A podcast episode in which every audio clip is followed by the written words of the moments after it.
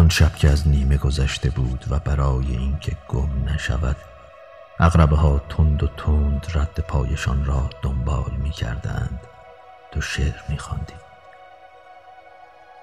شعر می خواندی و سایه هامان روی دیوار معلق بود. می توانستم مرزهای تنت را جابجا جا کنم. یک گام بلند بردارم و بعد از آن با ضرب گلوله سربازی هزار کلمه از گلویمان بیرون بریزد. تو شعر میخواندی و من بیست و دو سالگیم را از کوچه های حلب تا متروی ارم سبز میدویدم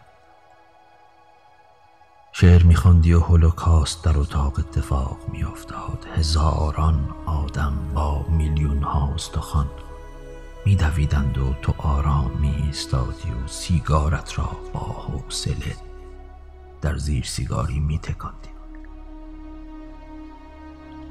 شبیه کسی که دستهایش برای چکاندن ماشهی در رولت روسی مطمئن است.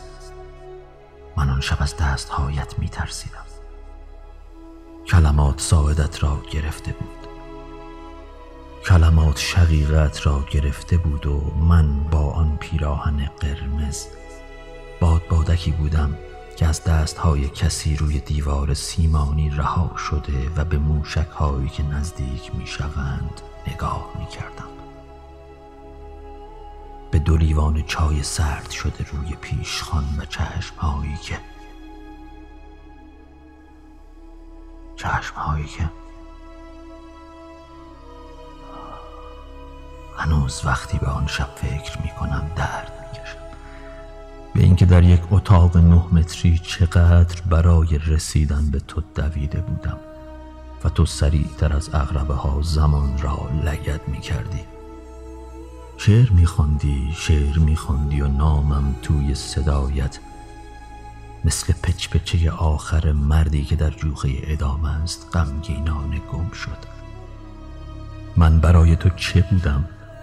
ابر برای پرنده چیست؟ کلمات برای شاعر چند؟ من با تو در آن طرف دیوار برلین فریاد زدم در زورهای حلب دویدم با کولی های سربستان آواز خواندم. من با تو در تهران به سینما رفتم در تهران عاشق شدم در تهران اشک ریختم در تهران ازدواج کردم. و تو و تو مردی که با تو از هولوکاست زنده بیرون آمده بود را در کوچه های منیری رها کردی.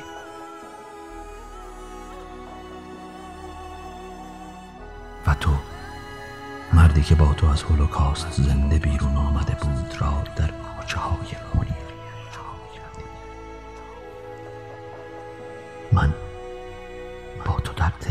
سینما در تهران عاشق شد. در تهران